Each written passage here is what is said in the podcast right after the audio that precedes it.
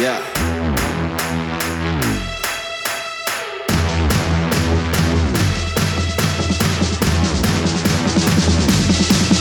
Yeah, as a boy, always knew I one day had the courage to be king. Yeah, time flew when I grew up. Now I'm ready for the promise that it brings. You only wanted me to screw up, but it's something that you're never gonna see. And everything that you hope for, yeah, it was only in a dream. Now I go on a roll and a roll, and I know that I'm never breaking down. Control of the flow with my soul, put a sword that is sewn in the ground.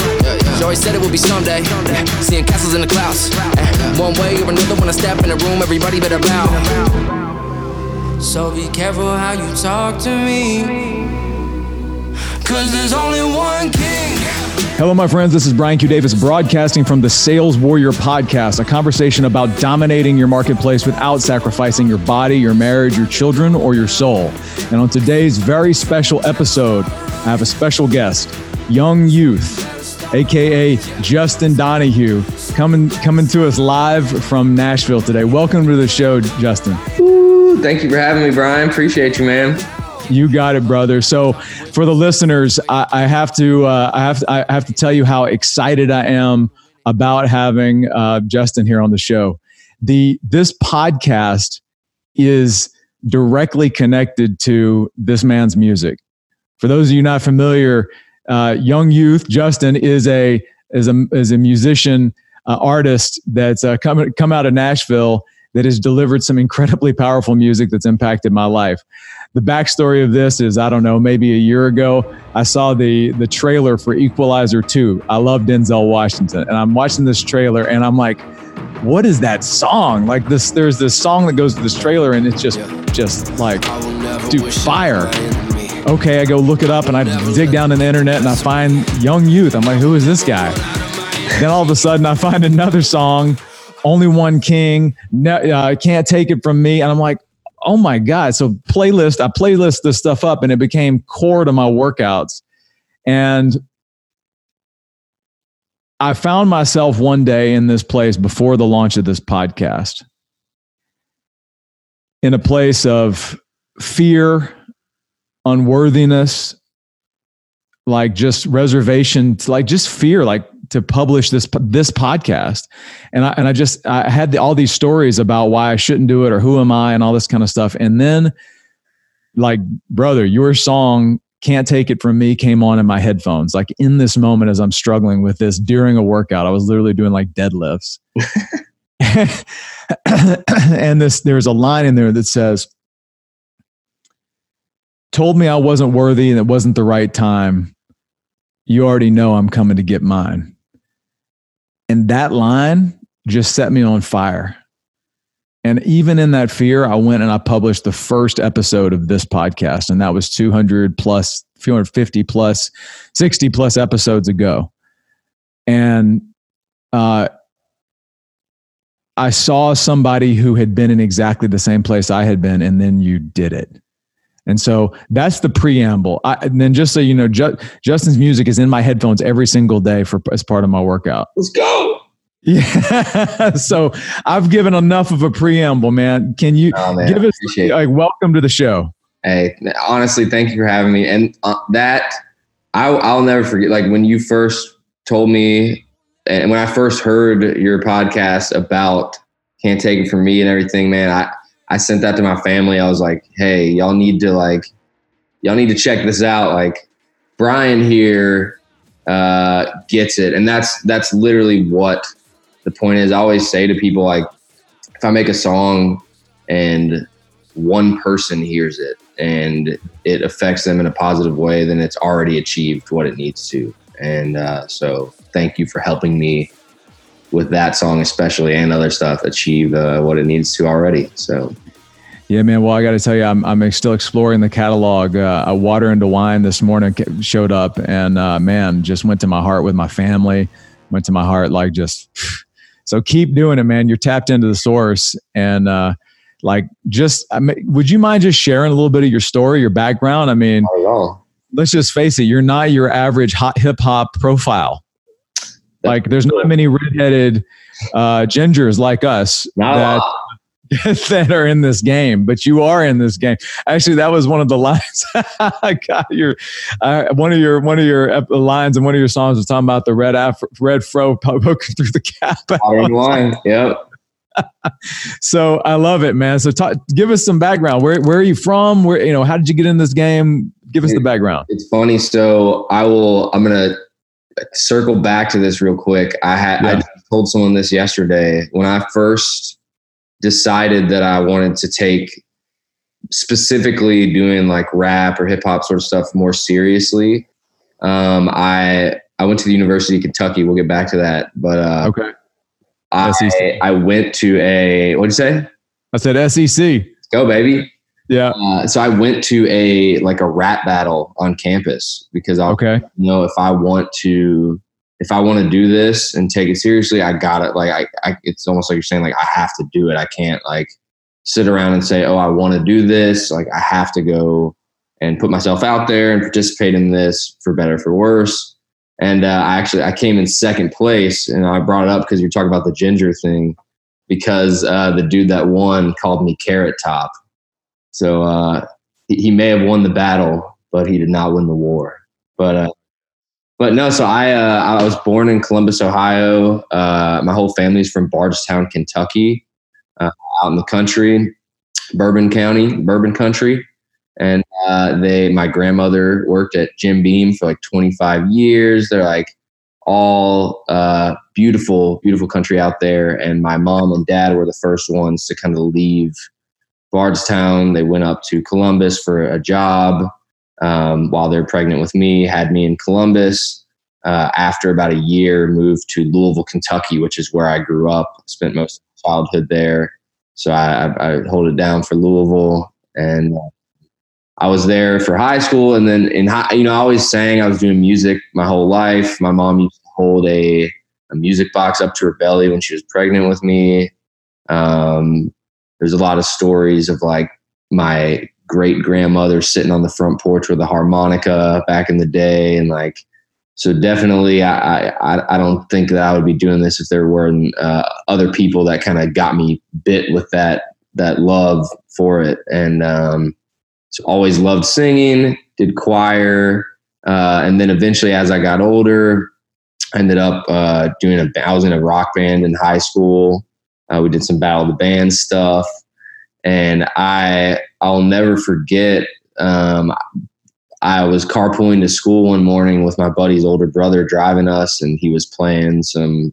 I can't even remember what he was playing in the car, but that's like one of the first times that I really got into uh, hip hop because I was pretty sheltered, pretty conservative upbringing, uh, and it was at the time when I think there was a big misunderstanding. A lot of people uh, based judgments upon the genre and culture of hip hop that were not necessarily fully informed. And, uh, you know, a lot of people are afraid of what they don't understand. So it was at a time when I was almost, I was not even aware of this, you know, that this thing existed. And I remember I heard, heard Nas and I just, uh, it really just kind of opened my mind to wow this is like a whole world that i'm so unaware of. And it was like this guy is reporting what's going on in his life in a way that i've never heard this before. And uh, it inspired me. I never took it super seriously.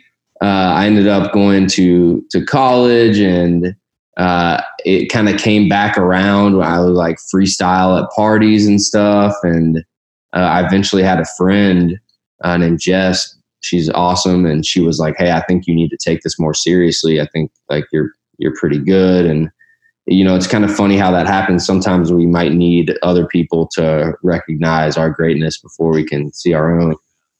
And uh, so she was like, "Hey, you need to take this more seriously." And um, pretty much ever since then, I I started kind of trying to get it together, and and here we are and uh, it's kind of kind of wild.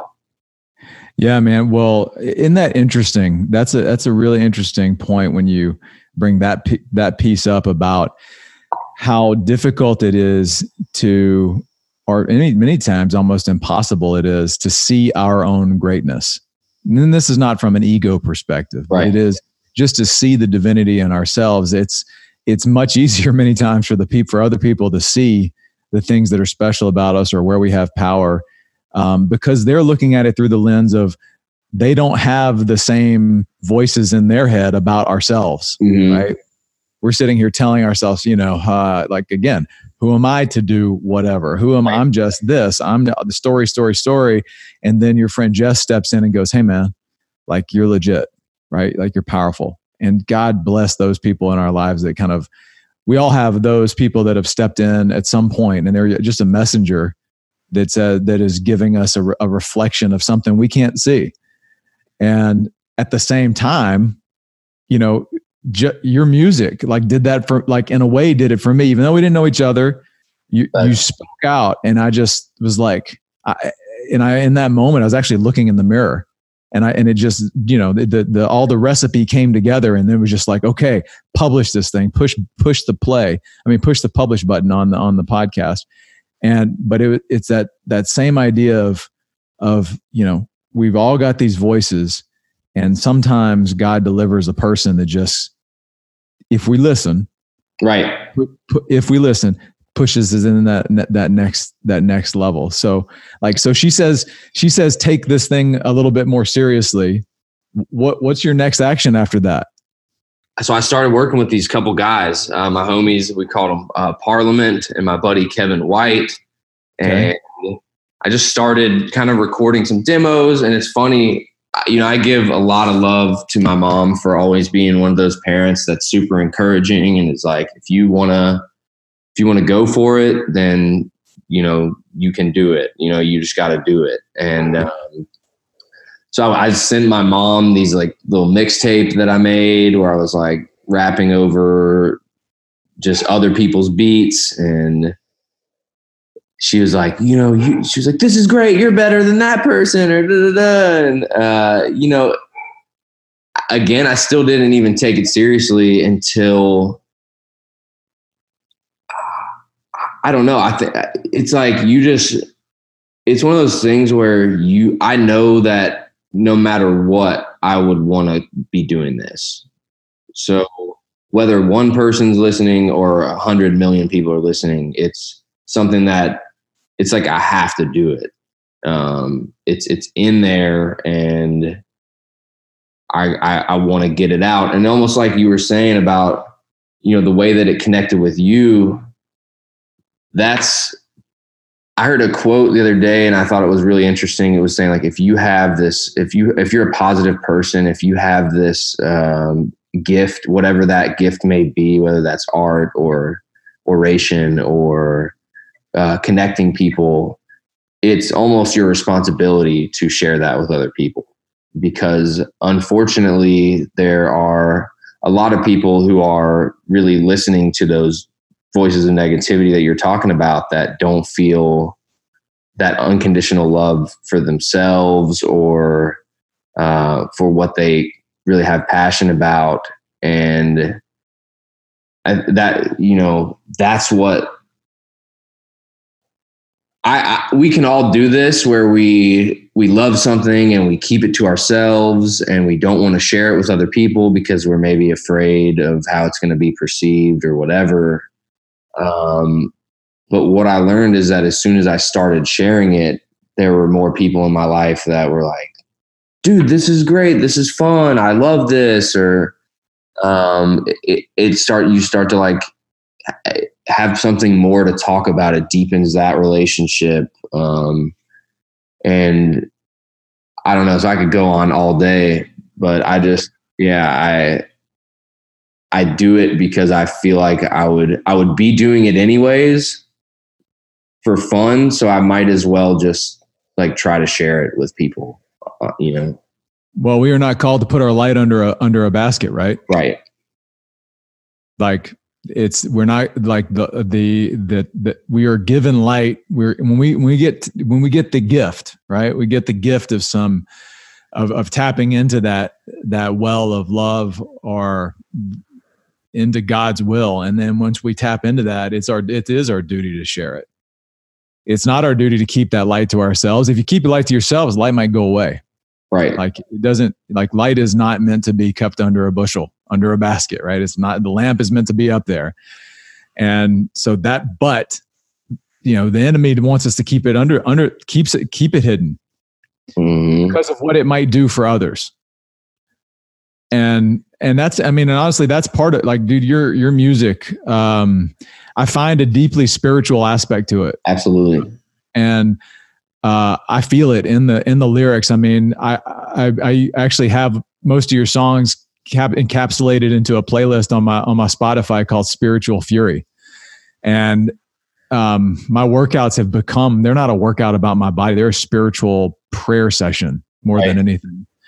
And and your songs are are part of that experience for me now, and I can tell there's a there's a it's coming from that place. Would you mind sharing just a little bit about your spirituality, and how that plays in with your music? Because I can feel it in every song. Absolutely. Yeah, it's really it's really important to me. Um, like I said, I grew up uh, I grew up very Catholic, so I was going to uh, from the time that I was. I'm, I'm sure I was thinking about this the other day. I was like, I'm sure I was going to church when I was still in the womb every Sunday. You know what I'm saying? And Yeah. uh, uh, I, I went to a Catholic grade school and even a Catholic high school, and um, I was very involved. That's actually the choir, church choir and stuff was like where I started to really love singing, and uh, you know, I would always be reading, and um, spirituality is just something that always made a lot of sense to me. Um it's it's almost like you said it's like something that i could just connect with very easily. Um and i you know i i believe that it's a very it's like a my friend and i talk about this like it's like an important pillar in your life. Like if you um i i don't believe i should be telling anyone how to live their life but i do believe that um it is for me at least absolutely necessary to maintain a respect and like reverence for spirituality in my life because I think there's all a lot of times where we we gotta we gotta make sense of of everything. And um I, you know, I'm a big. It's like one of those crazy things where what's a, it's like the golden rule, like do unto others. Um, it's like that's I got all this stuff from being in. You know, I I, I would hear it in church and like I was reading it, and I, it's just kind of wild to think of. It's like you know, I grew up hearing all this stuff, but I think it had to take experience to really bring heavy deeper deeper meaning out of some of those words and to really understand why right why people wrote that stuff down so many years ago and, and why people say hey this is like something that's important um, because it just adds depth and meaning to life and without it i don't i don't think i would be having as much fun or be as grateful Yeah. Yeah, absolutely. I, there's uh, um, one particular song of yours. I, I, I have this, uh, and I envision it whenever I hear it. Only one king, Mhm. and I, I you know, I, I don't know if there what the intention was behind that. And I'd say that's the other thing is I'd be interested to if you could share like when you some of these these your songs, maybe you can share a bit about the your process in terms of how you create Mhm. but I, you, we had a little bit of a conversation offline where we were where you just said, "Hey, this I had a strong intention behind what I was doing here." Um, for me personally, that song I see the spiritual battle. Like I, to me, that song is a spiritual like is a is a it's like uh, for me it's like Christ is like if Christ was speaking to to the enemy right and and saying, "Hey, man, like the game is up." I almost see this vision of his time in the desert with 40 days at war, and this is the end of it. Yep And it's beautiful, and it fires me the hell up. And and uh, I don't know. Can you just maybe that song or just share Yeah. about like You know what's kind of funny is that so I I wrote that song at a, a really wild transitional time in my life, and um, so I had a relationship with a uh, with an awesome woman named Wendy Duffy who works at a company called Resin Eight, and she had heard a project I put out called Stay Chill. She's like, "Hey, we we do licensing stuff. We want to work with you." So uh, she starts working with me, um, and I ended up breaking my leg. We'll go back to that. And when I when I did break my leg, I was like, I'm going to take a break from writing and really just kind of like collect my thoughts and like read and like watch uh, films that I've always wanted to see, like while I'm in this recovery process. I'm in a lot of pain, so I'm not gonna try to to write right now. I'm gonna take a breather from that.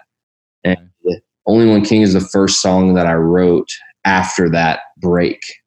Hmm. Um, and the reason why I said it was so funny about it in that thought is like I was something happened. She Wendy and her, and her company were able to help get it placed on. They were using it for promo stuff for the NFL uh, for the 2017 Thursday Night Football season. What happened was I actually broke my leg doing a show. Uh, I jumped off stage at a show, and it was it was awesome. It was one of my favorite shows I've ever done, and I got super excited. Jump off stage, break my fibula, uh, ended up finishing the show using the mic stand as like a crutch, and it was one of the most memorable nights of my life. But that song really was was a realization, almost like "Can't Take It From Me," where it was like I put so much heart and soul into this that I actually broke my leg because I was going so hard. And it's like I can't let someone else tell me what my value is. And hmm. I know that it was like this moment where I was like, wait, why did I care so much about all these things that don't matter? About like somebody getting the wrong idea or perception. Um, you know, why why am I not just accepting the responsibility and doing what needs to be done for the sake of it's almost, it's almost like you said earlier too like the the spirituality I, my music a lot of times has when i write it during that process of creation it's like it's like a message to myself sometimes you know? Yes. it's like i might need to hear that. And yes and that's why I even chose the name that I chose of Jung Youth. Uh, a lot of that, there's a lot of reasons, but one of them is Carl Jung uh, or Jung, the Swiss psychoanalyst from way back in the day. Um, you know, he was always asking these questions and trying to look deeper. And um, he was one of the the first people, one of the founders of analytical analytical psychology.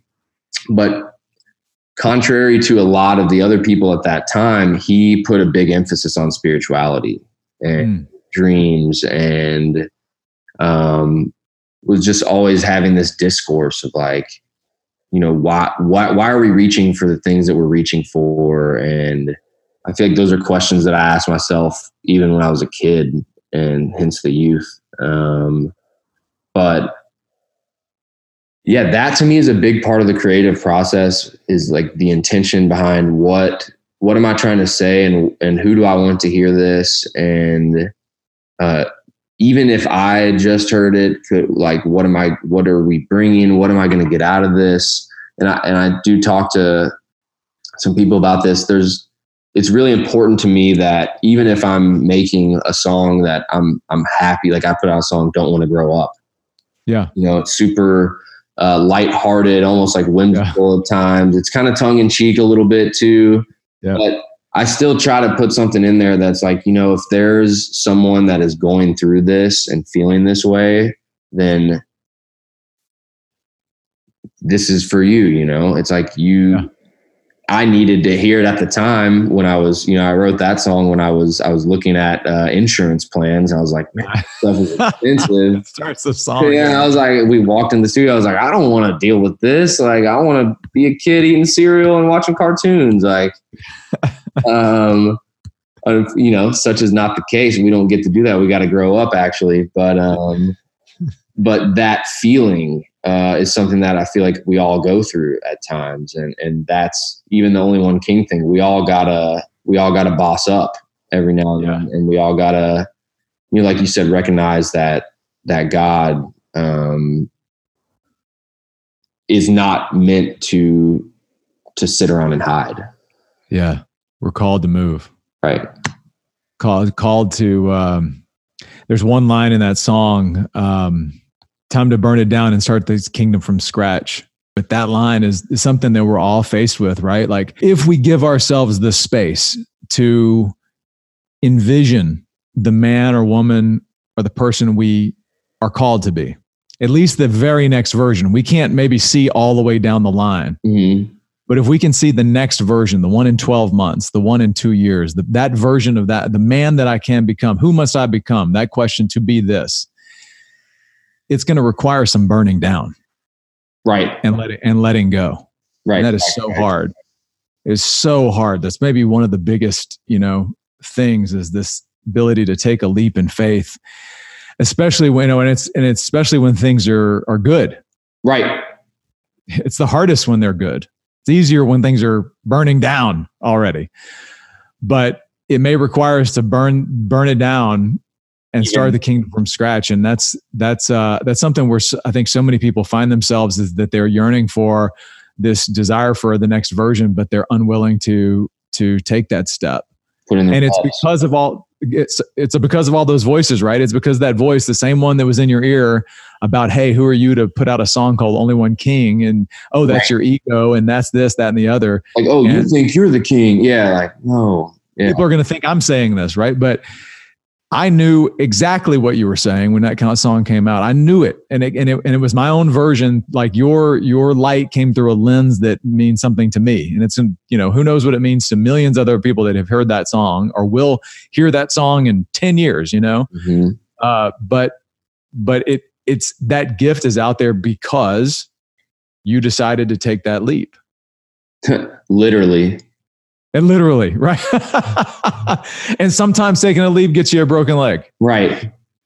But that's and that's the crazy thing was is like I this is a this is kind of kind of cheesy, kind of silly, but I just recently got a tattoo on that leg that says no complaints because I really I can't I have first of all I have a song called No Complaints that's going to be coming out next year, but uh but sec- on top of that it's really about that about you know I jumped off stage, I broke my leg, whatever, no complaints because that's what that's what it took for along with everything else, but that's what it took for me to really realize oh those voices are are just like wash like that's not that's not what's real. That's like a projection of fear or whatever. And yeah in a way it's like it took me do, I, I was like i proved I don't have to prove anything to anyone now because I already know that I cared enough to to jump to off the stage and break my leg. Like so now it's just all icing on the cake. That's what we got for you today, my friends. This is Brian Q. Davis signing off from the Sales Warrior podcast. Come back tomorrow for the second half of the two part interview with Jung Youth. More to come.